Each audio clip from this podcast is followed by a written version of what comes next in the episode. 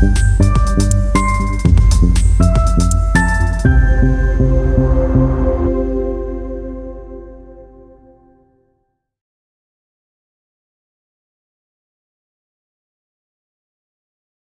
right, guys. So um, my name is Hunter Branstner. I'm the Polk County Young Republicans Vice President. If you guys would like to introduce yourselves, what positions you hold, and you know what kind of responsibilities you have with the ACC. Sure. Um, my name is Lily Moll, and I'm the Southern Direct Southern Regional Director with the American Conservation Coalition. Um, I'll be upfront and say I'm I'm not from Florida. I live in Nashville, Tennessee, but I do love Florida, if that counts for anything. I'm really excited to be here with you guys tonight. Um, one of my responsibilities includes leading the grassroots program in the Southern region. Um, and that does include Florida as one of my states. And um, what we do is we essentially encourage and equip young people to talk about environmental issues from a conservative perspective. Beautiful. Awesome. Zach?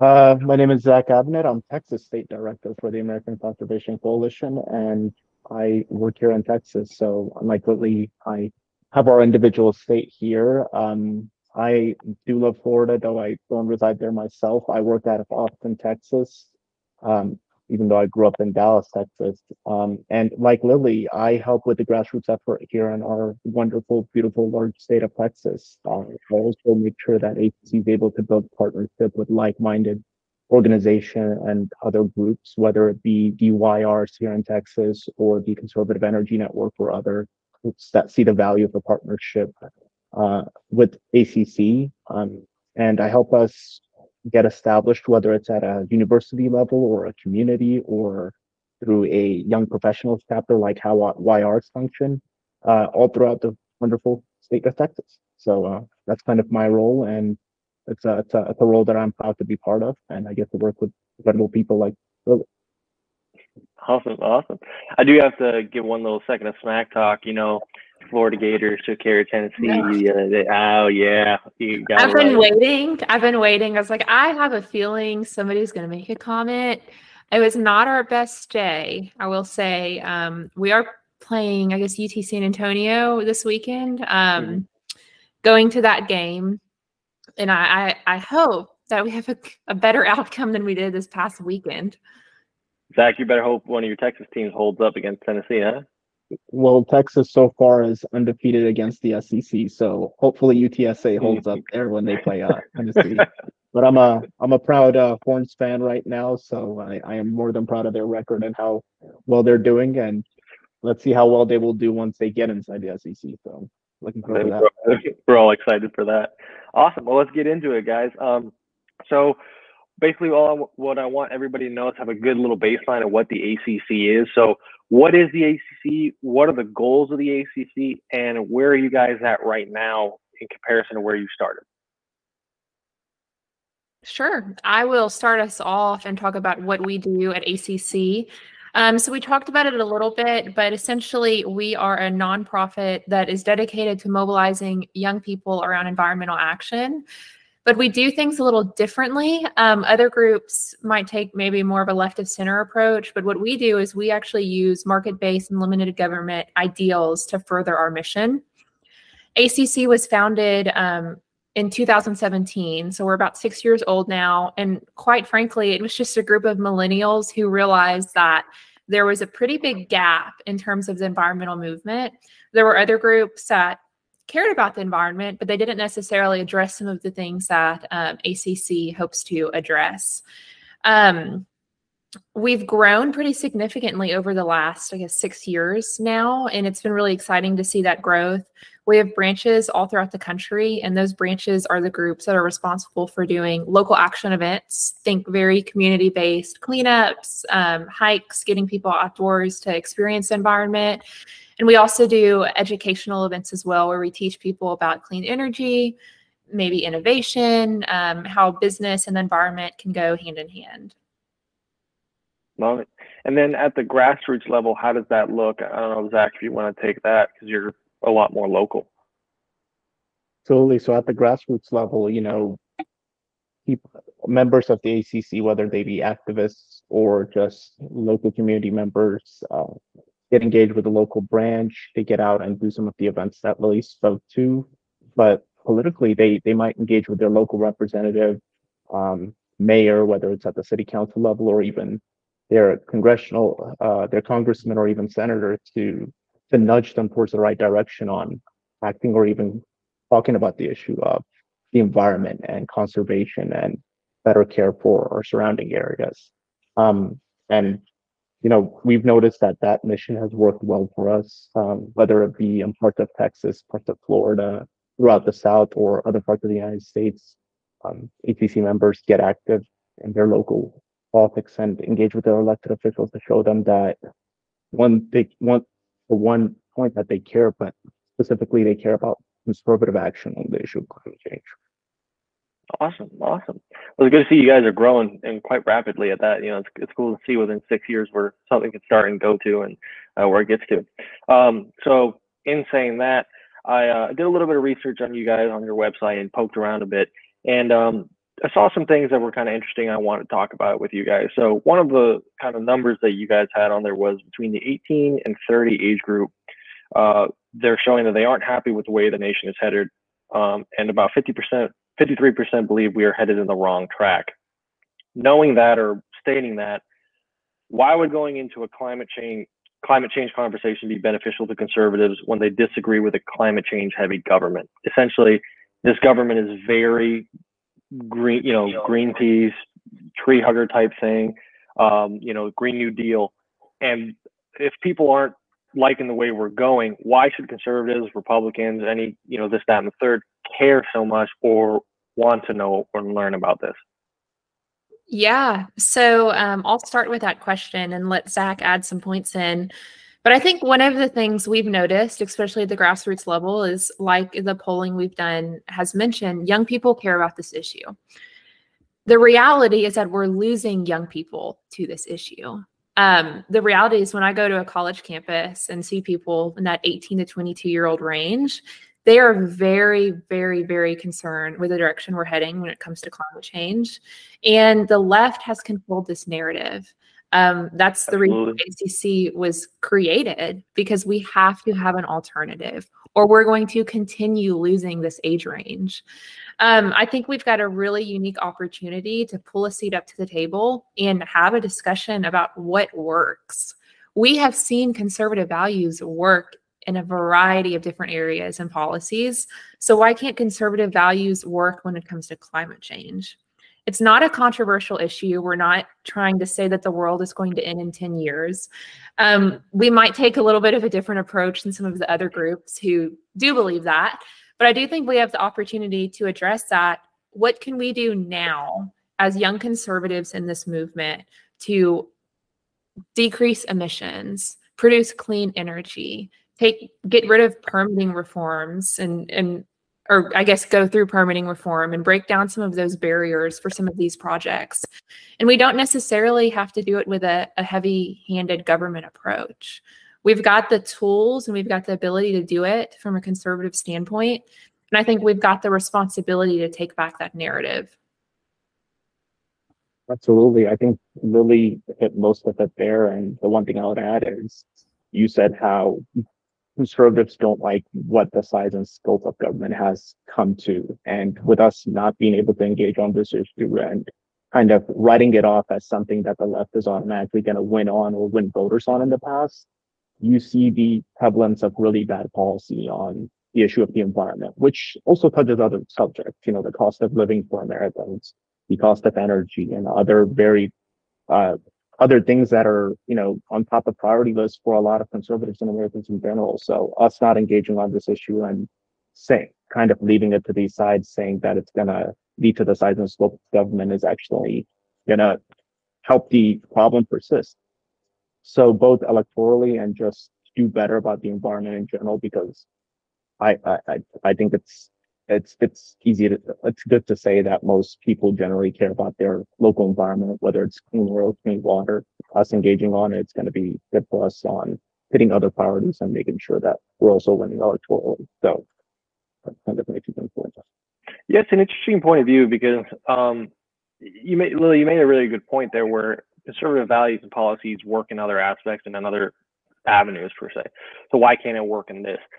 Um, I, usually run across this issue, and I feel like a lot of conservatives, Republicans run into this issue where we come to an environmental group, and the first thing they hit us with is, "You Republicans, you conservatives, you uh, whatever ism on the right, you guys don't care about the environment." And what I find is, I've never seen a right wing politician ever say they want dirty water, they want dirty air, you know they don't want their kids to have a clean environment to live in. They don't want you know they want oil spills everywhere on the ground. I never hear anyone saying this. So you know, in saying that, you know, another thing that came off the website was a lot of people said that the GOP doesn't care about climate change, and in saying that, do we do you guys believe or do you see that there's a trend that the GOP doesn't really care about the environment? Or is this kind of like a facade that gets thrown onto us like a big old blanket that they, you know, they throw another name onto us? Um, I definitely, I definitely can see how people believe that. I'm not gonna, I'm not gonna pretend to say, oh, that's that's crazy. I can see where they've gotten that narrative. But I think what we're seeing, especially in 2023 and 2024, as we look at the presidential um, race, I think we're seeing that's that's actually not the case. That's not true. I think actually Florida is one of the best examples of this with Governor DeSantis Mhm. and the record investments he's made in the Everglades. He has a chief resilience officer in his governor's cabinet. I mean, we've got people, we've got Republicans that are leading the GOP party where they very clearly care about the environment. In Tennessee, um, our governor, Governor Bill Lee, has um, invested heavily in nuclear. We have people that care, and we've actually got people that are not just caring, they're doing something about it. Um, I think that our responsibility as American Conservation Coalition is to increase that knowledge and to, to point people to examples of what has been done and what people are doing today. And we've also got the responsibility to encourage other people, um, whether that's local politicians or people up in, in DC. We've got the responsibility to to point them towards the right direction and give them things that can work. And I think when we do that, they'll also have a very their their chances of capturing that young audience is you know makes a very large difference for their their And- elections. and and- and for us as young Republicans, our goal is essentially to, to grab as much as youth and mobilize, educate them, elect them. It, it, the whole goal for us is get as much as the youth possible involved in politics because it does involve them. But what I tend to see is, and, you guys have also stated this, that you either have extreme leftism or they see it, everything as inactivity, so inaction. And what what I tend to have an issue with is on the policy level, and I think a lot of conservatives can run on this, is that if we want to put in some type of conservative bill and or conservation bill, sometime something that's environmental, like nuclear, which is a big thing for us, and I'm glad you mentioned that. Um, we get these bills loaded on with a bunch of extra red tape that has nothing to do with environmentalism. You know, it's extra taxes, it's extra, it's extra something that usually always come on the left in forms of the EPA, in forms of regulatory. So my question is, how can you expect the Republican Party or conservatives to want to even play ball if we can't even come to the table with the left? We don't even have an opportunity to just say, hey, let's talk about just this when every single time a bill gets pushed along with extra baggage. How do we how do we combat that or how do you expect the GOP to say, okay, we'll sit down and talk about it? I think I can kind of speak to this briefly. I think a place where we can start is actually pointing to some past uh, wins on this issue. Uh, it may not be covered as much by the media, but the Great American Outdoors Act is a really good example. Passed in 2020 by a Republican Congress, signed into law by a Republican president and Donald Trump. That was the one case where it was, for the most part, a clean bill that provided record investment and and some of America's largest national parks. Uh, places that were really getting overwhelmed because of their popularity in the moment, but didn't have enough funding and coverage to account for that. But to your question about how do we do it now when we see other bills coming out of Congress that have so many different things attached to them, like Christmas trees with decrements on them. Um, I think one way we can do it is, and this is what ACC has tried to put the effort into doing on a larger basis, is really take the issue of the environment out of our, you know, our current um, political environment of fighting about one thing or another. They kind of making sure that when we're talking about the environment, that it is something that is clearly, hey, this is one issue that we can kind of not fight on. This is one issue that we can come to some very simple agreements on to do right with.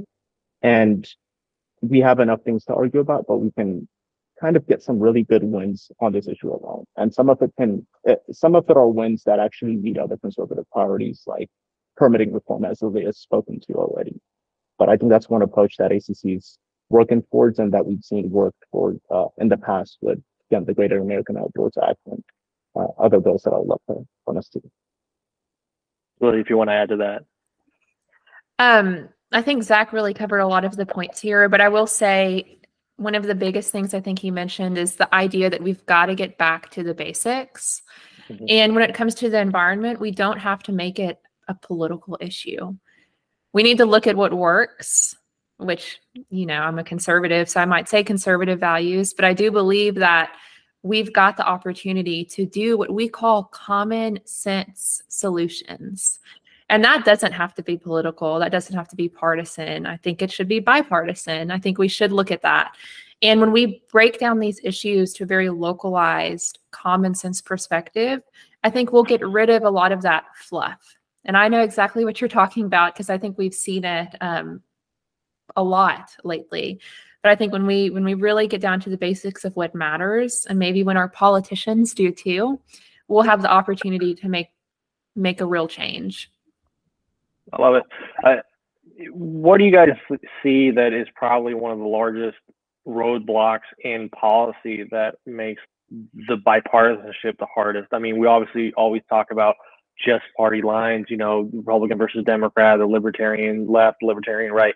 What is like the main barrier for bipartisanship in this issue? Because the youth seem to care about it on both sides.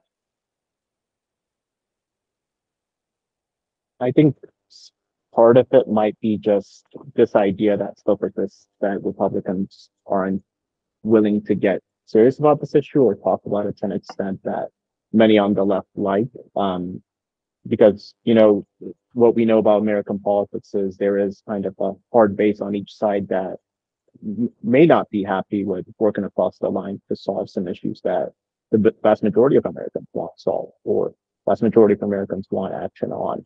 So I think that's part of the equation. Um, and I think Republicans are heading in the right direction with action and talking about this issue. I mean, the debates come to mind and having a question particularly about the issue of climate change that happened in the last uh, debate. But I think politics is playing its its role in that, and hopefully we head in the right direction. Um, so uh, one of the things that you guys have already kind of mentioned, but also it's on your website, and I've seen Benji talk about this a lot, is innovation, capitalism, you know, different ways for you guys to actually change the system in, in conservation, especially on the on, on the right wing. So capitalism holds a strong, strong value for you guys, and innovation does too. How does capitalism fit into conservation? How does it fit into the environmental blueprint?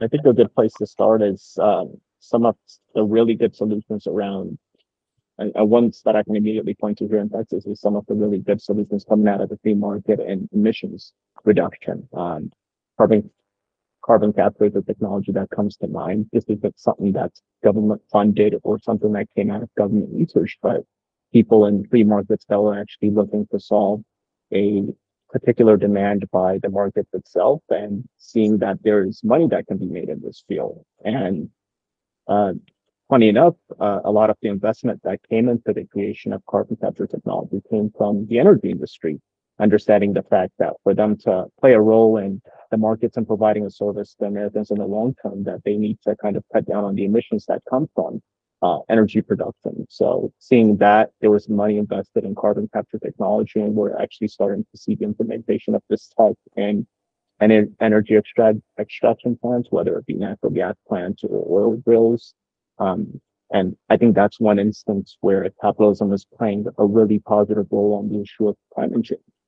Um, other ones that I love pointing to is there are companies here in Texas and other parts of the country that are actually meeting a demand for the remo- removal of plastics and waste out of the oceans because this is one issue that's kind of present and visible to many Americans and many people around the world. And instead of waiting on the government to kind of fund a project that was going to remove these plastics, um, certain companies popped up that are able to do this and meet a demand and actually get some really good coverage by the public and the media around their service on this issue. So um, those are just a couple of examples, but uh, capitalism definitely does have a, a, role to play here, and it can play a re- leading role in actually doing good for the environment, but also providing good jobs, decent services to Americans as well.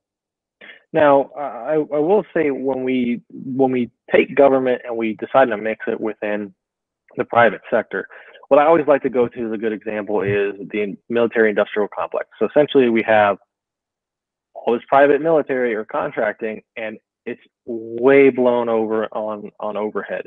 You know, we're talking about hammers that are three four hundred dollars. A freaking hammer. These guys, you know, guys are out in, the, in Humvees in Iraq trying to use a four hundred dollar hammer on a two cent bolt or a nut. Like the expenditures that we have are absurd. So my question to you guys is, in bringing in the the capitalistic nature in the private industry, how do we keep because we already have large government overreach with the EPA. How do we keep the cheap, clean energy that we're trying to, you know, that's the goal. How do we keep that cheap? Because we see in other industries, it goes right through the roof once they get a couple key players. Those are the guys are kings and they run the whole industry. How do we keep that down? Because I think that's where people really win on the energy and the clean part. It's, it's cheap. Yeah. Um, I I definitely agree with that that issue and, and that topic of it needing to be cheap when we talk about energy. And I think one of the things we talk about at ACC is this idea of an all of the above approach to energy. Um, we don't think the government should favor one industry over the other. We think that we need to look at all of the industries and how it works together. Because the reality is something that's good for one area might be terrible for another. I think that's just part of the landscape of the United States. Um, Could you give an example of that? Yeah, well, um, Zach and I in Texas, I think one of the examples is, is, windmills. I think we've seen that the wind farms work for Texas, um, but there's probably other areas of the United States where that's not going to be the case. Um, I think that's a good example of that. Solar is another example of, of maybe it works in Florida because you'll have well, you're the sunshine, sunshine state. Yeah. But I don't think putting a solar farm up in Seattle might might solve some of our, our country's energy problems. But when we look at how all of these pieces can fit together for the greater good, I think we'll have a better chance of keeping, well, not keeping, of turn making sure energy prices are low. And I think that's what as conservatives and, and with this capitalism approach in mind, I think we we recognize that because we at ACC do not go to Texas and tell Texas to shut everything down. Whereas I think the government might has might have you know recently well. had that approach. We don't believe that's the case because we also recognize that when you do that, you're actually harming the lives of of people um, by obviously increasing energy cost. So all to say is we've got kind of this unique idea where we can use all of the moving pieces to increase our energy production while also keeping it low. We don't believe in government overreach. We believe that government can help regulate, but they don't need to overregulate. And we think that when you bring in free market businesses whose priority is to make money, with the correct amount of regulations, you'll have um, success when it comes to the energy industry. Beautiful. And if I can go ahead, go ahead. Yeah.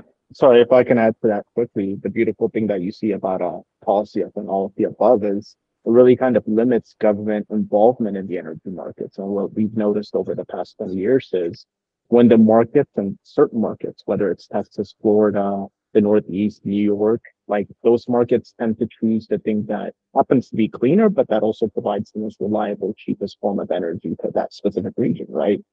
With the Northwest, you have a lot of uh, hydro because you have rivers and it naturally works for that area and happens to be clean. In Texas, as Lily spoke to it, we have solar and wind. Uh, Texas is a very hot, sunny state, and over the summer, we noticed that solar actually did really good for our state and keeping the price of energy relatively low because it was a very hot, sunny summer that ended up working for us. And that was due to a policy of taking this all of the above approach and not particularly demanding a specific source of power. So the nice thing about it is it, it's good for consumers, it's good for people, but it also happens to be good for the environment because we notice these things work where they work best. And oftentimes it requires little to uh, no involvement from the government and often kind of limits government overreach and government tipping the scales of um, uh, of demand towards one power and the other. And if I can also now, when, we, when we speak about government, I, I hate to cut you, cut you off, but. I want to be very clear about what we're talking about. We're talking about federal government, right? Because the state governments, as you pointed out, Tennessee's doing nuclear. Florida with the DeSantis is cleaning a lot of things up. Texas, they have their solar, their solar and wind farms. The state can handle itself. I, I yeah. don't think that those powers should be able to go up to the federal level and cut off as much, you know, ability for us to innovate and create new options for our, yeah. our, our, citizens. Um, so, in saying that, where's the place in the EPA in all this? Because for a lot of conservatives, it's cut it out, it's done, they don't serve a purpose anymore. This is a state problem, this is a state issue. How do we navigate that? What are your guys' opinions on that?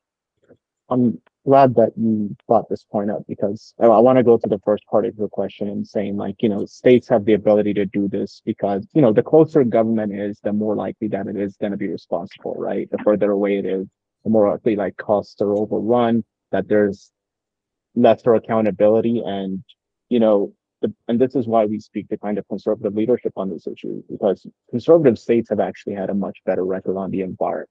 Take Tennessee, for example, this Lily state, and how they've really uh, approached nuclear with the right mindset. You know, you have states like Vermont who chose to close down their nuclear power plants and go more towards renewables with the hope that that was going to going to meet the demand of what that state needs. And you have cases where their emissions actually immediately skyrocketed because that reliable source of, source of energy that uh, nuclear power was given to the state was kind of removed from the market. Uh, and then to your, the second half of your question about the EPA's role in this, my personally speaking, I think the EPA can have a limited role in which it can guide states and provide certain resources that maybe the states um, environmental agencies not able to handle. Uh, there are some there is data that we get from federal agencies that that we are able to collect because it is a federal agency, right? Emissions, certain environmental impacts, they really don't care about political boundaries or you know which state that thing happens to be. So there is kind of a limited good role that the EPA can play through guidance or uh, uh, providing of data or resources or you know certain technology that maybe the federal government is able to uh, at a limited capacity. Uh, but that's that's kind of my personal take on it there, and I think that's that's an approach that can generally work for us, and that we have seen work to an extent over the past 50 to 60 years existence of the EPA. And now we, to your point, I think we have seen some cases where maybe the EPA does overstep its role and touches on issues that it really shouldn't have um, kind of control over or should really shouldn't be messing with to begin with. But that's kind of my. I mean, there's farmers in you know the Midwest where there's a little puddle and there they find a mosquito in there or a frog that you know endangered or whatnot, and then they can't plow their own field. And I think to a certain extent, that's what a lot, of, a lot of the overreach. Not one small, maybe extreme example, but that's where the overreach comes from. Lily, I'd love to hear your opinion on you know where they fit in. Yeah, well, I think I echo a lot of a lot of what Zach was saying, and I definitely echo the point that states know what their state needs. I think we've we've seen that over and over again, and I think quite frankly, we're we're seeing these progress, these progresses that are being made in those conservative red states where we have leaders that are not afraid to to address some of these issues, but they're not also willing to give up some of their values. I would again would just echo with the point that you know there's a balance. The federal government is not a bad thing until it becomes a bad thing. Um, yep.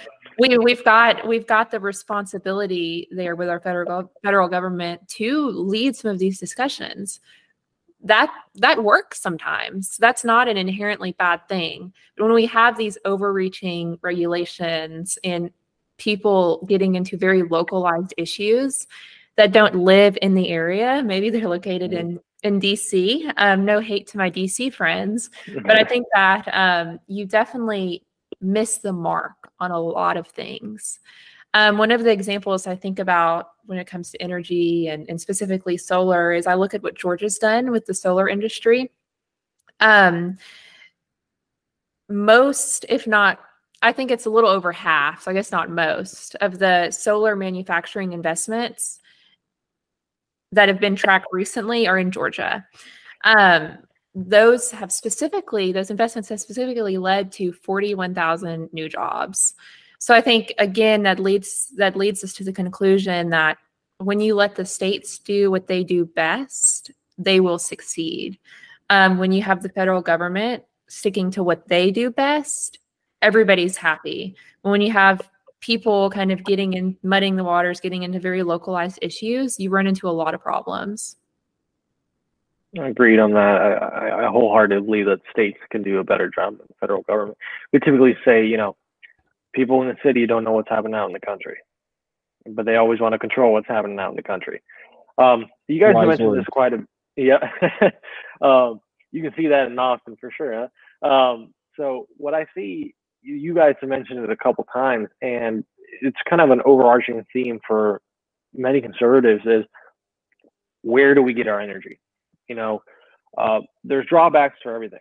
On the wind farms, you have those the fiberglass on those on the on the actual wings, those things get destroyed very fast. If you get any hurricanes or anything, you essentially have to deal with all that damage.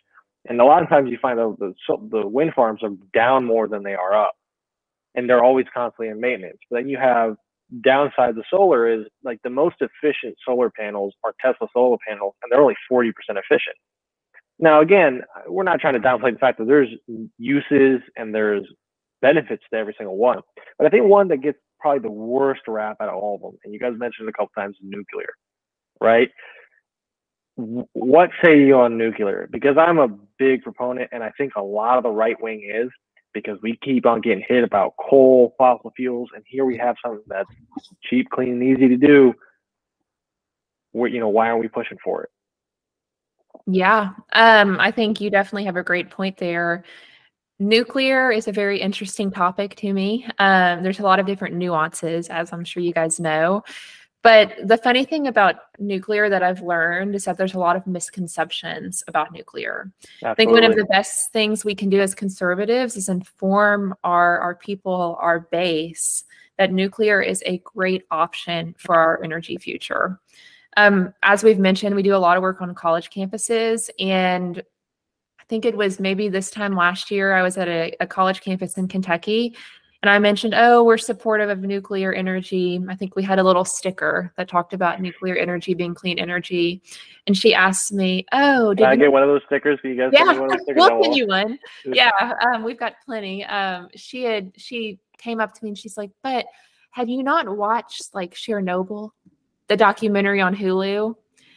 And I said, it shows media how they influence influences minds. Yeah, I was like, well, that's that's not really the point of the documentary. Um, but the, the bigger picture there is like that is is the outdated view of nuclear. The reality is that nuclear today is safe, it's reliable, and um, the reason why we don't have more of it is because of over regulations and it's a great option for securing our energy future. At the end of the day, I think we wholeheartedly agree at ACC that American energy is clean energy. And we need to do everything we can to secure our energy future here at home. Um, we've got the opportunity to do that with all of our different energy approaches, but specifically with nuclear. And as we've mentioned, we've seen states make record breaking investments in this this upcoming industry because I do think it's our future. I think we've we've got the opportunity here, um, and it's a pretty big opportunity that we don't need to miss. Absolutely, Zach. I, I would love to ask you this question. Outside of just how important nuclear is, do you know of any new kind of energies that are coming down the pipe or any kind of innovations that are coming through that you guys might know, you know, inside track on or something that a lot of conservatives may not know about? Ones that I can point to, and um, I love talking about nuclear because it is one of those arenas to where there is advancement, advancement and innovation that's coming down the line that we could really take advantage of. Um, particularly with nuclear, uh, if we can start off there, is small, small modular reactor technology, right? When people uh, kind of picture the idea of a nuclear power plant, we have those two big cooling towers with the yep. coming out, and people wrong to Lily's point, the misconception around this issue, people wrongly think those are emissions, but really that's just vapor from the water that's used to cool the nuclear power plant. Advancement at SMR tech, small modular reactor tech, the really nice thing is it's something that doesn't require as much infrastructure to take advantage of the power of nuclear, something that can be mobile. So uh, I take Texas and some of the uh, issues that we've seen related to climate. Uh, for example, where, whether it was the winter freeze of 2021 or Hurricane Harvey in 2016 and natural disaster situations like those, you can actually transport this technology and get immediate clean power to the areas that need it right away. Um, in other fields, it's really just the cleaning up and advancement of existing technologies. The really nice thing is being in America with people constantly ill innovating and finding ways to improve something, but also reduce the cost of it. You see natural gas plants that have carbon capture technology attached to them. So natural gas is a really good dispatchable source of energy that can, you know, that we can control the fuel sources up or ramp up or ramp down. We're able to take advantage of that and do it in a cleaner way. Um, with solar and wind, you know, the complaints that you kind of pointed out to earlier, as we advance and as we do it better and as we actually start to produce that technology here instead of importing it from the China or other markets, we're able to kind of improve it in a way. Uh, with solar in particular, we're able to attach battery storage technology to it. So if you want to kind of have your own microgrid at your house where you have solar panels on top of your roof and you're able to store that energy for to use it at night because we know solar doesn't work overnight. You're able to do that. Um, you know, if, if you kind of want to get away from uh, larger population areas and do kind of your own things on your own land and kind of be be away from others, you're able to do that with uh, uh, solar uh, energy storage technology. So those are just a couple of examples of where we're seeing advancements and really good opportunities and different type of energy sources that that could do well for America. But you know, going back to the start of this conversation, I think energy security is going to be a very critical thing that we need to prioritize because we know energy security is national security. And uh, if we take the right approach here, uh, the approach that ACC is advocating for, we we have the ability to make sure that we are secure in our energy future, but we're also doing good on the environment by take, taking advantage of these many incredible sources of innovative technologies uh, which we can get our power from. So I, I, I hope that answers your question. Uh, no, it did. Uh, right, right on exactly where I needed to be. Uh, I appreciate it. Um, so this is a cool little fun one that I like to do. Um, I'm a big car nut. I love vehicles. It's, it's I'm just a motor guy. It's, it's my thing. The big push with environmentalism, and we typically see this in the left's arguments, is, is usually on the the emissions from our cars.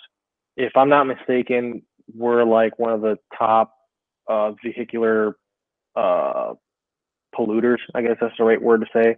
And of our pollution in the United States, like 27% to a third, depending on who you you know listen to, is pollution from our cars. Now, the United States has a very interesting problem, which is we're massive, and we as Americans love our freedom. The uh, European model, which everything is conglomerated in one little spot, everything is city. You know, you can use your public transport and whatnot. Um, we're getting regulated heavily on our cars here. Uh, the American government has done one good thing, which I will give them, is since the 80s, I think we've or 90s even, we've cut our carbon footprint down by like 50%.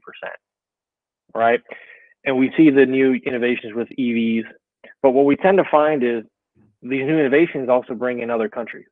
That means our country can do as much as we want. We can cut down and be as clean as we want. Everyone can go ride bicycle, walk to work, it's not possible for us. It's too large. It's, it, the scope isn't there. But when we bring all these other countries in, the pollution of these new innovations follows them. So when you have these EVs, the lithium ion batteries, you know, you get all the uh, mining in Africa. And then gets shipped to China to be fixed. And then it gets sent to Korea to, to be actually like put together and coded. Then it gets shipped to the United States to be assembled, and then it gets to where it needs to go. And by that point, the EV is essentially carbon positive. It hasn't. It doesn't have any negative point. So when it comes to the motor side of it, the, the, the vehicular side of it, how do Americans adapt or where should Americans really care about that? Because gas is four bucks a gallon, you know, Yeah. how, where do we go? Because that's one of the most important things of American culture. Yeah, um, I'll start and then kind of let Zach fill in some of the pieces. I think you've got a really great point about the cars and then our freedom. I actually was watching um, a very old British 1900 show. They just one of the the nurses, the midwives, just had a car, and she talked about. Well, freedom to me is the ability to take my car out to the countryside with a picnic and um, and I thought that was a, a, really good image of, of what it means to have a car actually in America today. Um, and I, I, just really like that that example of, of what freedom was, and that was in the early the early days where cars had, had just became um, a thing for them over there. Um, but but the biggest thing we should look at when we're talking about electric vehicles and, and that production and all of the different pieces that, that go into it, we need to look at what we can do here in the United States. Um, you make a great point about um, the the mining that's happening in, in Africa. And there actually was a video that went around maybe a few months ago, got really popular, and it it showed the horrible conditions that um, these Africans were going through when it comes to the production and, and, the mining over over there. And actually, it's a human rights issue. I think it goes yep. into a larger picture where we're talking about human rights violations um, a lot of the times we have the ability as Americans to to produce here. Um, we need companies to step up to the plate, and I think we we do have companies that are willing and are trying to do this. We've got companies that need to look at the critical minerals and the resources we have here in the United States first, because when we keep outsourcing our our car parts, um, mm-hmm. I think we're going to see like we were talking about the issues we're facing with the carbon positive um, production. I believe um, I'm. I could be very wrong. I believe there was a, a company up in Utah that that talked about um, critical mining and how they can do it up in Utah, but they're facing overregulation and permitting issues from the government. Um, and so that that's a bigger bigger issue than just capitalism itself, because we've got companies that want to do it um, I, I, think there's plenty of them that would would take up on this opportunity, and I think it could be a really good thing for our economy. But the reality is that we've got to figure out our permitting issues and um, look at our, our regulations so that we're able to do that here in the United States. Absolutely. Um, and Lily, you're correct uh, there about the company in Utah that's trying to do that uh, I, am glad this is something that we're talking about because transportation accounts for some close to 34% of the carbon emissions that the United States uh, overall emits. So this is a a big part of the both you know the cost of living debate, but also the climate debate, right? And Lily hit a good point on it. You know, if, if we kind of take this on as an opportunity for us to actually start winning and leading on this issue, and it very much starts with what we call onshoring or critical mineral extraction process. It's something that we advocate for in ACC's The Climate Commitment, which is kind of our our answer to the Green New Deal and what the left talks about when it comes to this issue. It's it's a it's actually a place of opportunity for us. And you know, you talked about electric vehicles. Tesla is a Tesla is a really great story, right? Um, the kind of the, the basic tech around electric vehicles has been around for quite a while. Like, you know, we've seen kind of test models going back to the 90s. But what made Tesla successful and work outside of the small bit of government investment in certain uh, tax credits that it got was they, they innovated and they found a way to actually make it work one in a stylish, very fashionable, good way that consumers would want out of a vehicle, but two, in a way where the tech actually works and you're able to drive long distance of time and there's actually charging stations that are available for consumers. So that that part of it really made electric vehicles take off. And that was one company kind of taking an approach of like, how do we actually meet a consumer demand and provide something to the market that people are going to want. Now, to your point about the emissions that come from the stations of the batteries around this, uh, I think one good thing that we can do again is go back to making sure that we do it here in America in a clean, very well taken care of way and uh, leading there. Um, and another part of it is, you know, transportation doesn't strictly have to come from cars. Here, you, you kind of point this out earlier about how America is such a car heavy um, country as compared to other places. I think one thing that we can look forward to down the line as we kind of build some of our newer cities or newer developments is, uh, you know, explore other venues of transportation. Clean, good, well-funded public transportation, whether it be, you know, metros and larger metropolitan areas, or something that I'm actually excited for here in Texas is high-speed rail um, uh, between big population centers. You know, that's kind of one way of providing clean, reliable transportation to the public and helping the economy grow as we go without kind of having to invest in uh, more course as we've done in the past. Um, so I think that, you know, I, I take that as an opportunity for us to lead and compete with our other countries and show them a viable way for us to do good both on the climate and meeting kind of a public good that the public needs going into the for the, for the future. So uh, that's kind of my take there. Yeah. Uh, it's good. Um, one of the sorry, Lily, go ahead if. Uh, oh no, I was just gonna just say that I am in a complete agreement that maybe some of our larger cities need to look at their public transportation, what they're doing. Here in Nashville, we have a terrible public transportation system. Everybody knows it. It's not a secret. Um, and it's really unfortunate because you are forced to rely on a car, whereas some people might could benefit from from having a, a better public transportation system. The money is already being poured into this public transportation sector so why are we not doing it effectively and efficiently? Uh, i can definitely say the main reason that is bureaucracy and red tape. You yeah. know we, it's, it's always the answer. Why yeah. can't we do this bureaucracy red tape That's yeah always the answer and one of the things that I would like to add on to your point there, Zach, um, because when this is I, I work in logistics, so for me this is my this is my wheelhouse. Yeah. What what we tend to find is the car market isn't just the car market; it's also the trucking market. So Tucker Carlson came out with something, and he, I think he made a good point of it.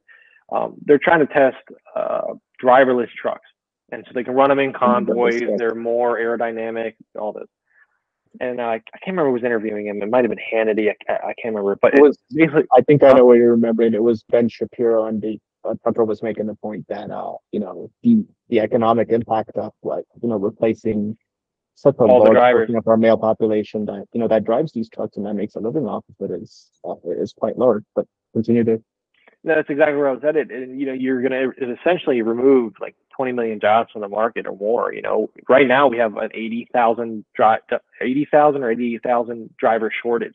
We don't even have enough drivers to keep going what we yeah. have.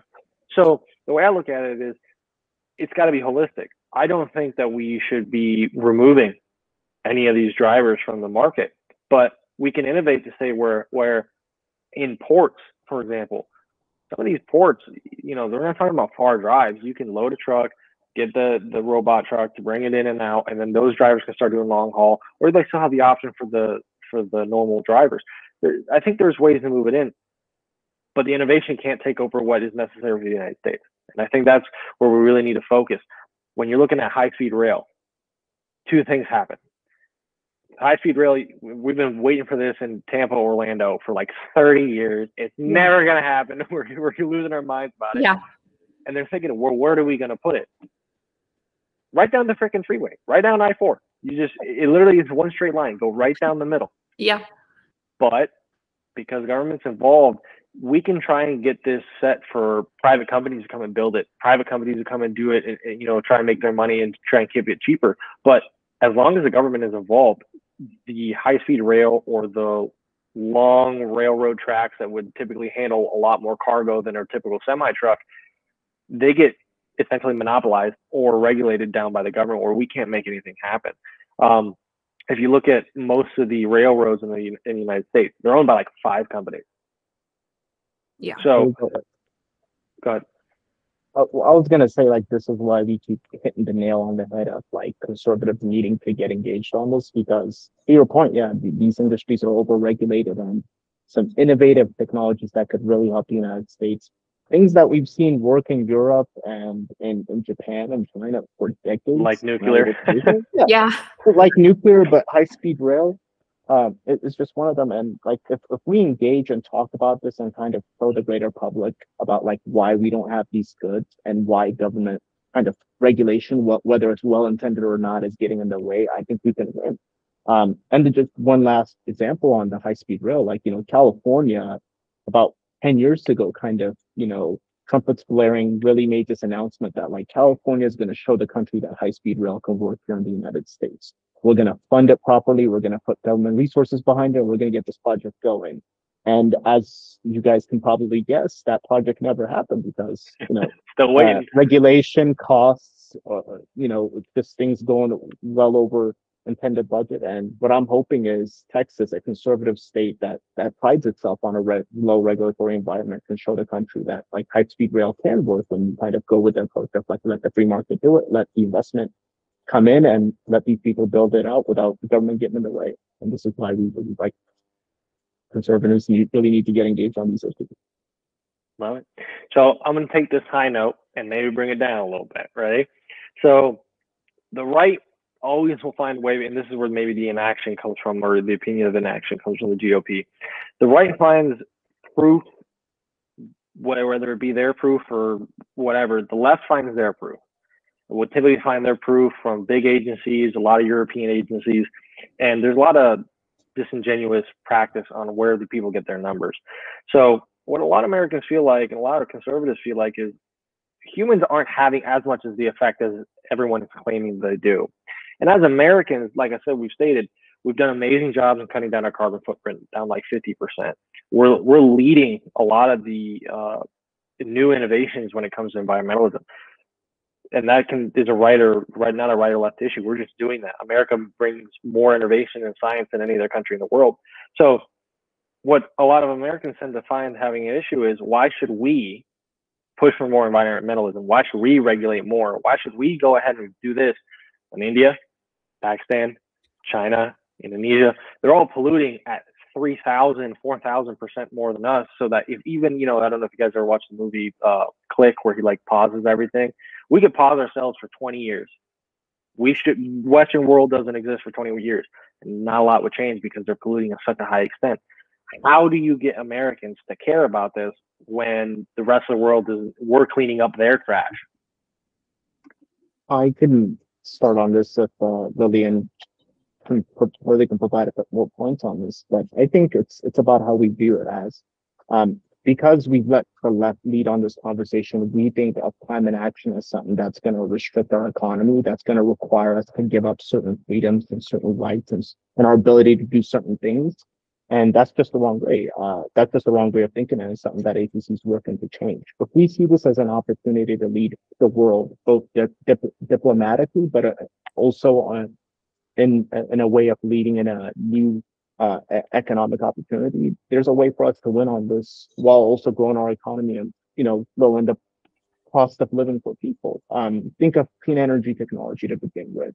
Currently, solar panels and wind turbines to an extent are made in China if we kind of give it the focus that it's required and say we want to onshore this industry and do it in a way for us to export it to markets and meet places that that have a demand for clean energy technology, that's one industry that we can lead in. Uh, another one is American energy uh, production, natural gas, for instance. You know, that's one place where we actually have really good leadership in, uh, when it comes to producing it cleanly, and it's helped us reduce our emissions over the last 10 years.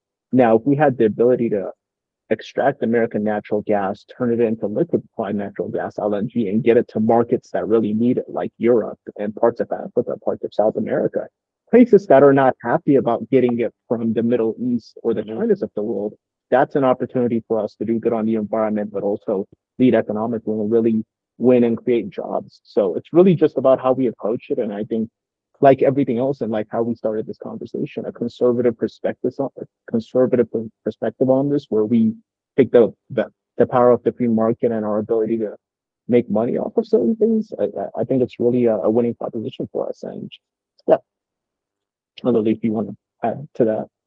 Yeah, I think that you you really hit a lot of the points there. One of the things, um, and, and the I guess the reality is that unfortunately, with every decision, there there might be trade offs. There might be things we have to to give up. But um, I think that we've got a generalized approach that allows us to not um, give up that much.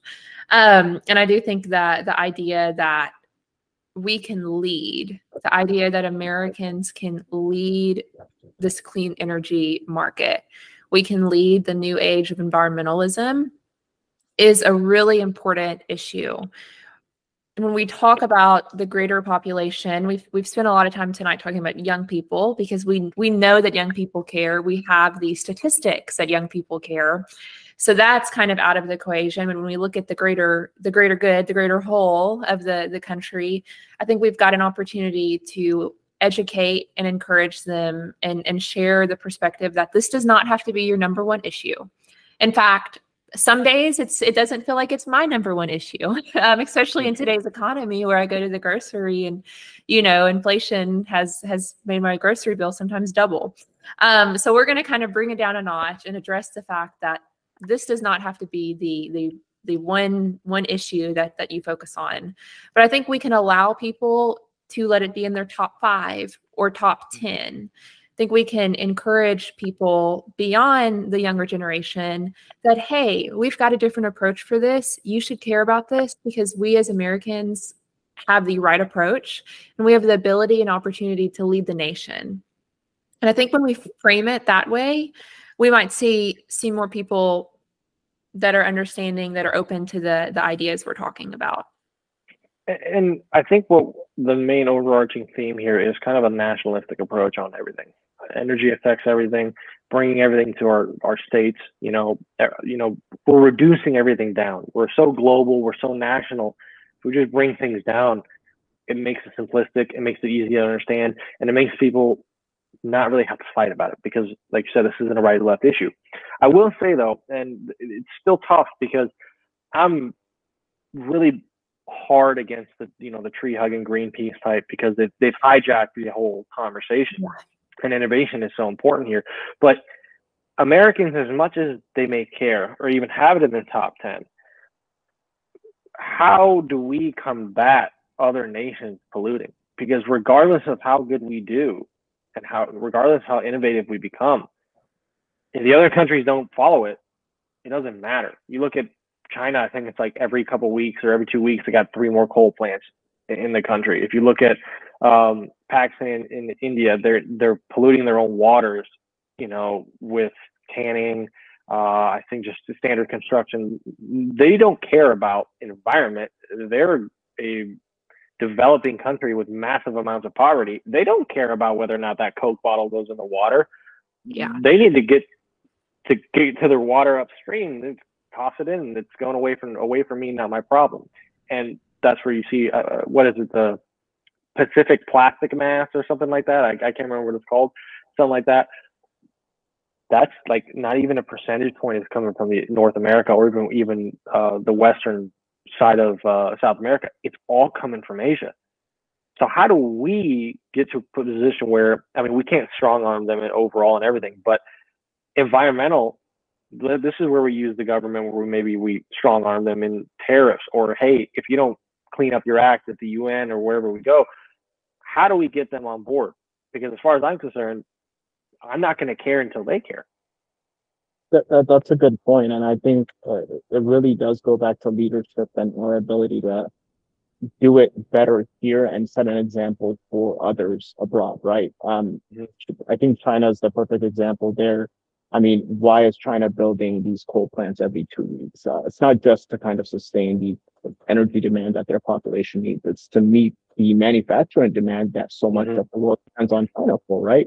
So in the long term, if we take the approach of again onshoring a lot of these critical industries, doing here, doing it cleaner, and showing other countries who might be currently depending on China and showing them that the United States can lead on this and the United States can be dependent on this, it will kind of create a market incentive for China, one, to stop leaning that way, but two, also force them because the way things are currently, a lot of the world knowing China has a bad record on the environment, still has to go to China for construction of a lot of the goods that we import from China. But also, again, to get back to the point of some of the clean energy technology that we import from China, some of the solar panels that uh, a good amount of the world is demanding, or some of the wind turbines that a good amount of the world is demanding. If we if we can get those industries built here, and if we can trade with partners that traditionally would depend on China, that I think that market force uh, can do a lot to kind of get them to head in the right direction. I think in the long term, their people might demand it as well too, because I mean, I think America having clean air in our cities and clean water is just generally good, whether China is doing it or not. I, I think it's generally good. Yeah. yeah, that, that's generally good, right? So, like on some things, it's just you know whatever China or India does, though it is important that their impact on the uh, global emissions, it's it's good for us to do it anyways. And in the long term, you know, even their population is going to start to demand these things out of their governments, where uh, they see cities covered in so much smog and so much, you know, dirty emissions that it's you're unable to breathe. And if, if we can show that there is a way to do it here in the United States to where it's not expensive to do it, that like you know the free market is meeting that demand, like that that that the innovation and technology has developed enough to to do it in a way where it's fairly of a cost to the public. You know, I think other countries will follow suit, and that's how we've done it in the past with many other different industries. And I think that's how we can do it with um, uh, with you know leading on the issue of the environment. And another point, I think, that, you know, we we've forgotten, but diplomacy can play a, a very strong role on the global stage. You know, again, if, if you, if you have the leadership to push it, if you yeah, have the leadership yeah. that will actually can do it. Yeah.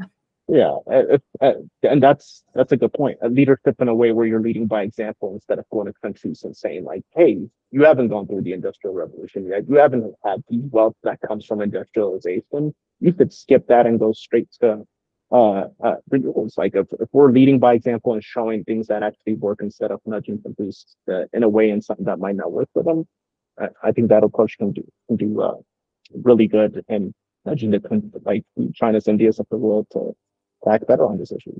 But I, I, I think that I think that's something that could possibly work for us and something that we should be pursuing. That's a great point. Lily, do you want to add anything to that? I think Zach covered most of it, but I, I did really resonate with the idea. I think you were talking maybe about India.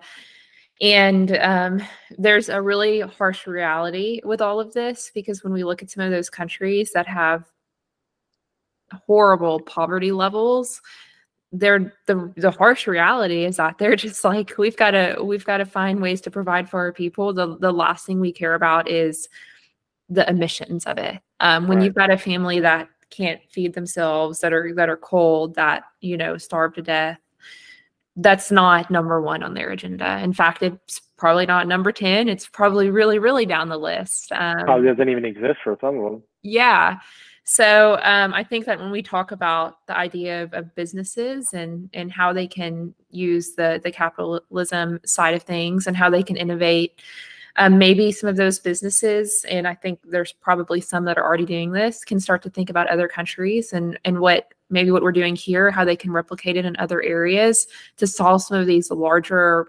humanitarian issues. Good avenue. No, it's a good way to think about it.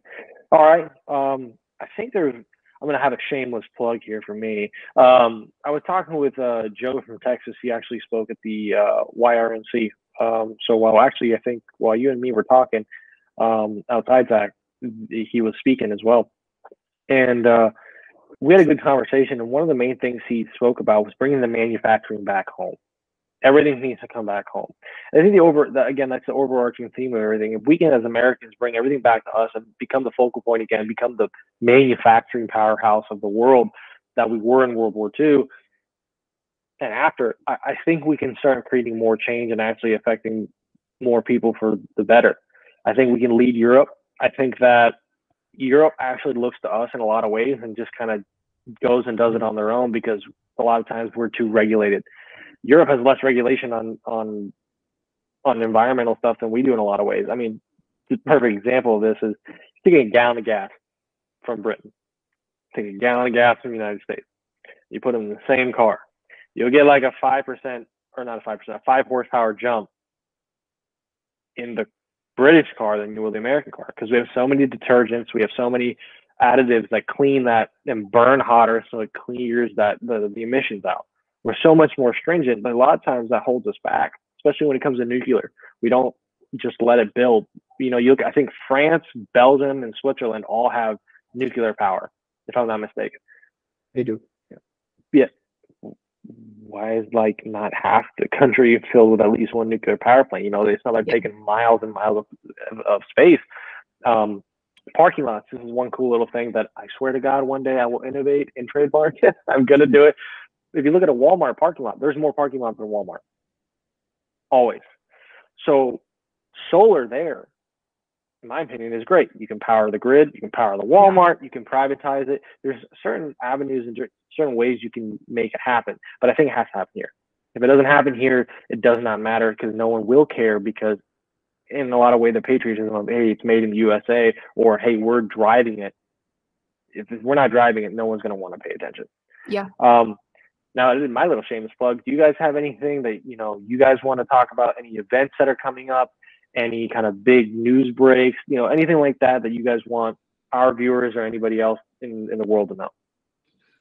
Um I'll start. A really exciting thing for you guys down in Florida is that we've got a um, Florida State Director starting this week.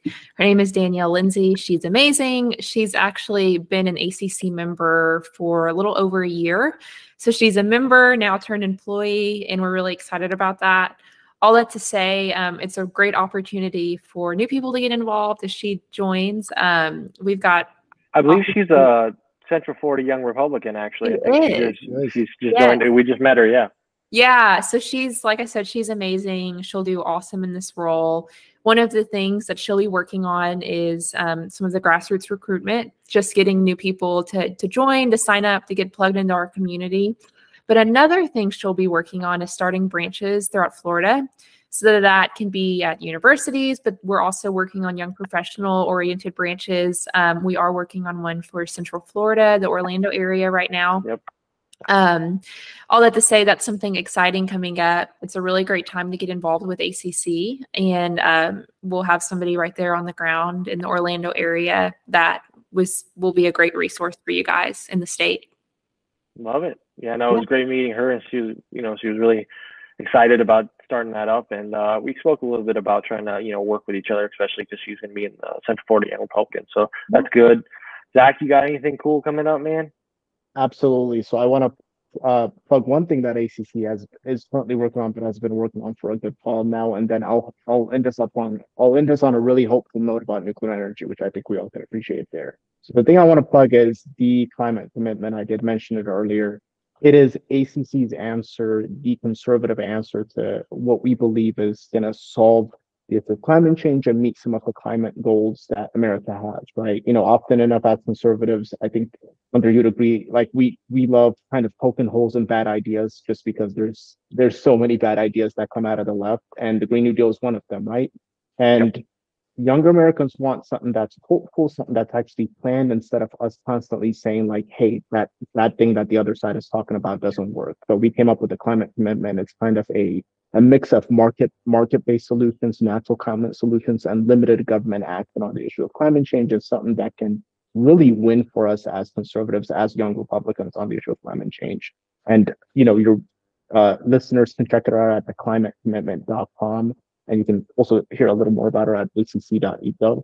Uh, and then the other point I was going to speak to is the really nice thing about nuclear energy, and this is something that I'm proud of because I believe ACC has a part, has a part, played a part in this. Is we're actually seeing a three-decade high in approval for nuclear energy in the United States. Uh, a Pew research poll that came out about about a month and a half back showed that nuclear energy has a 59% approval um, here in the United States among all age groups. So that's that's really nice to see. And as I mentioned, I think about a midway through this podcast interview, we talked about small modular reactor technology.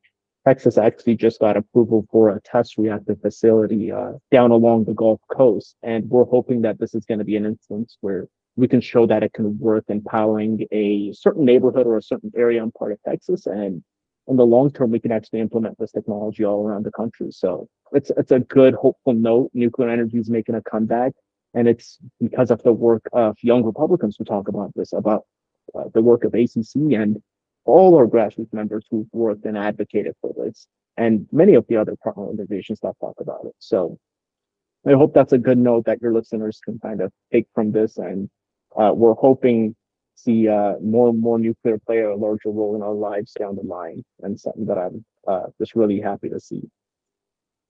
Love it, man. That's some great info to have. Um, kind of glad to hear that. You know, a lot of times we don't hear what's going on in the background, and you know, it's good to have an inside track. Guys, I really appreciate you coming on. I appreciate you giving me the time. Um, if you guys are ever looking to connect with Polk County Young Republicans or connect with Florida Help, we can uh, or Florida YRs or any other state YRs, definitely reach out to us. We'd love to help you guys out. Um, it's good. You guys are creating something new. You know, you're taking back a piece of uh, legislation, policy, conversation topics that you know was always held by the left, and you know you're bringing it back to the middle, or at least you know we can come to the table, and that's exciting. Uh, I, I, applaud you guys for that, and love to continue having conversations with you guys. Um, for everybody else, this is the uh, RedPrint podcast brought to you by the Polk County Young Republicans. Thank you very much, and uh, have yourself a wonderful evening. This episode of the RedPrint podcast is proudly sponsored by Borum Fire Protection, safeguarding what matters most to you and your family. Borum Fire Protection. Call now.